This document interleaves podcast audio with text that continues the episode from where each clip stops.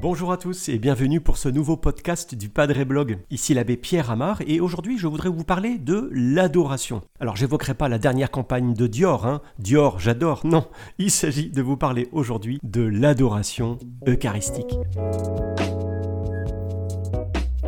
À la faveur des confinements de l'année 2020, on a vu pas mal de paroisses proposer des temps d'adoration. Et beaucoup de chrétiens qui étaient privés de la messe ont compris qu'ils avaient là comme le prolongement de l'Eucharistie, quelque chose qui n'était pas la messe bien sûr, mais qui leur permettait de rencontrer le Seigneur. Parce que, mes amis, on demande des adorateurs. Pour faire quoi ? Pour dévorer Jésus des yeux. Un peu comme les amoureux, vous savez, se regardent et restent en silence, heureux d'être ensemble. Mais quand je dis « on demande des adorateurs », cette demande, elle n'est pas de moi, ni même du curé de votre paroisse. Elle est d'abord celle de Jésus, le Christ, lorsqu'il s'adresse à la Samaritaine, au puits de Jacob, dans l'évangile de Jean. Il lui dit « Mon Père cherche des adorateurs en esprit et en vérité ». Et pour ça, il faut que je vous raconte d'abord une histoire. J'ai un ami moine bénédictin qui fait 2 heures d'adoration par jour. 2 heures, c'est quand même pas mal, c'est même beaucoup, vous trouvez pas ? Alors, évidemment, vous allez me dire que c'est son boulot, mais quand même. Et un jour où nous discutions ensemble, lui et moi, je lui demande « Mais qu'est-ce que tu fais pendant ces 2 heures-là » Et lui me répond avec un grand sourire, un peu du tac au tac « Moi, je ne fais rien, je bronze. » Et c'est très bien vu, vous trouvez pas ? Quand vous êtes l'été à la plage, si vous avez la chance d'y aller, vous ne faites rien, vous bronzez. Et ça fait du bien de bronzer. Eh bien c'est pareil pour l'adoration.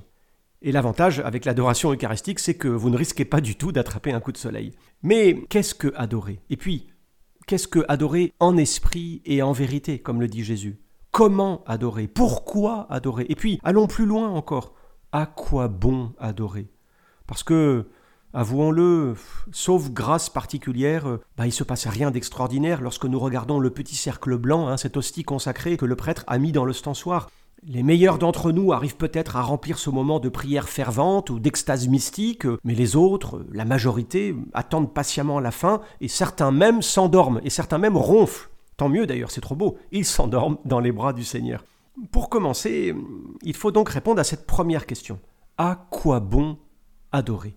Il me semble que c'est vraiment une question d'hommes et de femmes du XXIe siècle, vous savez, de notre époque où tout est dominé par le résultat, la rentabilité, la performance, le XXIe siècle qui est vraiment dominé par la rapidité à l'heure de la fibre optique, du TGV et de la fusée.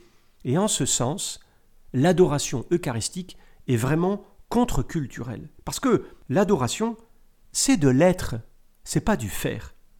Et si l'adoration a peine commencé, nous avons hâte de retourner tout de suite à une activité, ne serait-ce que parce qu'il nous tarde de prouver aux autres, et d'abord à nous-mêmes, que nous sommes une personne capable, une personne créatrice efficace, alors méfions-nous.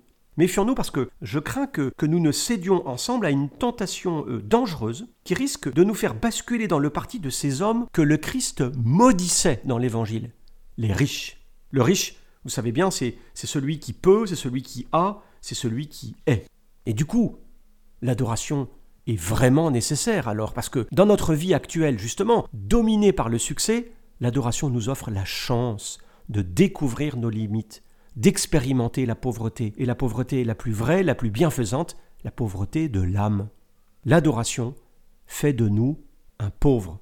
Elle nous amène à découvrir, à accepter non seulement notre incapacité de prier, mais bien plus radicalement notre incapacité de nous sauver nous-mêmes. Donc, mes amis, persévérons et nous découvrirons enfin que prier, adorer, c'est exposer sa pauvreté au regard de Dieu. Venons-en maintenant au pourquoi. Moi, je crois qu'une paroisse ou une communauté qui adore son Dieu, c'est vraiment une paroisse ou une communauté qui n'oublie pas qu'elle est avant tout la servante, le témoin, un instrument du salut et non pas une organisation ou une structure comme une autre. L'adoration, il me semble, nous rappelle une vérité fondamentale. Le christianisme, ce n'est pas un ensemble de règles, un ensemble de principes, de vérités, une sorte de code de la route. Non, le christianisme, c'est quelqu'un. Le Christ, une personne vivante qui ne cesse d'être là comme il l'a promis à ses apôtres. « Je suis avec vous jusqu'à la fin des temps. » Et là, il faut que je vous raconte une nouvelle histoire. Une histoire vraie, c'est l'histoire d'un général 4 étoiles. Vous savez, c'est un peu plus haut. C'est assez haut hein, dans la hiérarchie militaire. Ce général s'était inscrit pour une adoration eucharistique dans la paroisse voisine de son logement. Il habitait donc le palais du gouverneur. C'était le palais d'où il commandait toute la région dont il était le chef. Et tous les mardis dans la nuit, à 2h du matin, il partait, habillé en civil, discrètement pour aller adorer le Seigneur pendant 1 heure.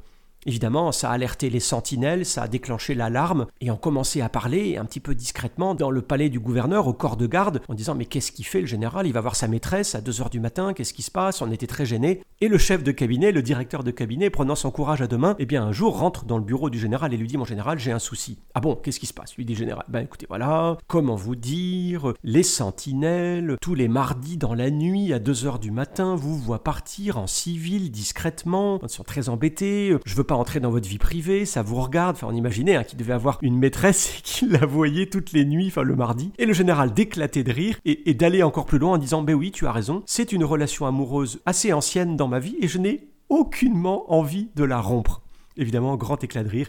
Et puis ensuite, il lui explique que c'était un rendez-vous de prière. Belle histoire de fidélité. J'en viens à ma 3e question. Que se passe-t-il à l'adoration ?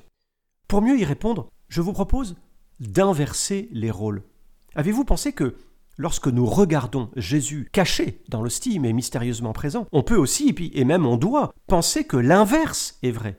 Jésus nous regarde.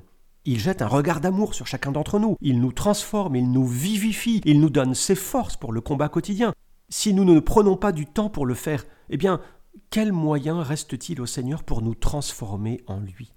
Il faut vraiment, il me semble, donner à Dieu le temps de nous aimer, le temps de nous parler, le temps de nous changer. Et même si nous nous ennuyons, sachons que lui, le Seigneur, ne s'ennuie pas avec nous, qu'il est heureux, même si nous ne pouvons lui offrir que la présence de notre pauvre corps.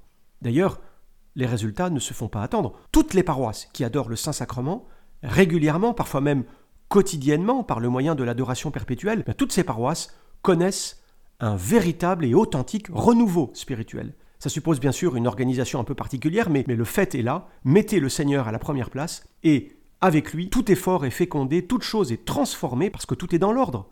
Dieu est à la première place et le reste, eh bien, découle de lui. Le père Daniel Ange, un prêtre de la génération du dessus, très investi dans le renouveau eucharistique, ajoute que l'adoration a également, et c'est très beau, une vertu de purification. Elle rachète le temps. Et c'est vrai que, en regardant le Seigneur, dans un regard de foi, je me purifie de toutes ces images qui auraient pu polluer mon intelligence et ma volonté. Pas besoin d'aller bien loin dans la rue, sur Internet ou ailleurs pour croiser toutes ces images suggestives qui heurtent la pudeur et le bon goût et qui pourtant ne cessent de continuer à nous troubler, de nous hanter lorsque nous nous sommes malheureusement permis de les contempler. Et en ce sens, l'adoration devient une guérison du regard. Elle détruit, elle remplace ce qui est la meilleure des purifications. Pensons-y véritablement à l'heure où nous ne cessons d'être agressés par des images de toutes sortes. Et puis, et c'est très beau ça aussi, à l'adoration, nous faisons le plein. C'est vrai qu'on passe le temps à recharger nos portables, à remplir nos frigidaires, à remplir nos caddies, à faire le plein de nos voitures, mais nos cœurs, quand est-ce qu'ils se rechargent ? Eh bien à l'adoration, à la source de tout amour. Je termine avec cette dernière question. Comment adorer ? On peut adorer, cela va de soi, bien sûr, devant le tabernacle fermé, pas besoin de l'ostensoir. Je pense à ce paysan du village d'Ars, vous savez que saint Jean-Marie Vianney, le curé d'Ars, croisait tous les matins dans son église, qui lui disait « Mais que fais-tu, que dis-tu » Et l'homme répondait « Je ne lui dis rien, je l'avise et il m'avise. » Mais surtout, il me semble qu'il y a autant de manières d'adorer que de personnes. On entre vraiment ici dans l'intimité de nos êtres, dans notre façon à nous de vivre notre foi. Et les mots sont bien limités pour rendre compte de réalités spirituelles réelles, mais différentes chacun d'entre nous. On est vraiment très différents chacun dans notre façon de prier, mais c'est notre foi qui importe. Elle seule perçoit l'action sanctifiante de Dieu, elle seule nous ouvre et nous livre à son action. Vous vous souvenez de mon ami moine, il suffit, passez-moi l'expression, de bronzer. Finalement, bien sûr, il y a quelques principes, mais plein de manières d'adorer. Nous aurons chacun la nôtre. Et si c'est en forgeant qu'on devient forgeron, laissez-moi vous dire que c'est en adorant qu'on devient adorateur. Et puis c'est un peu comme au McDo, venez comme vous êtes. Parfois, on ira à l'adoration comme à la bataille, en nous forçant un peu. Parfois, on ira à l'adoration en chantant de bonheur et de joie. Peu importe, ce qui compte, c'est d'y aller. Voilà quelques idées bien simples. Reste bien sûr, après ce podcast, à passer de la théorie à la pratique. N'oubliez pas de vous renseigner pour avoir les créneaux d'adoration de votre paroisse. Et puis, je conclus avec cette conviction.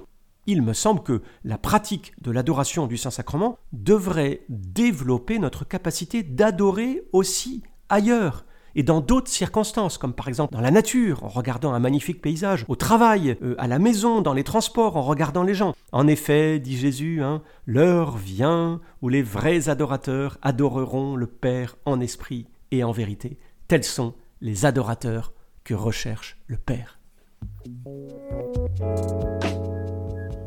Voilà, merci beaucoup d'avoir écouté ce podcast plus spirituel que d'autres. Continuez à nous poser vos questions sur les réseaux sociaux. Abonnez-vous surtout pour ne pas manquer nos prochains contenus. Et moi, je vous dis à bientôt.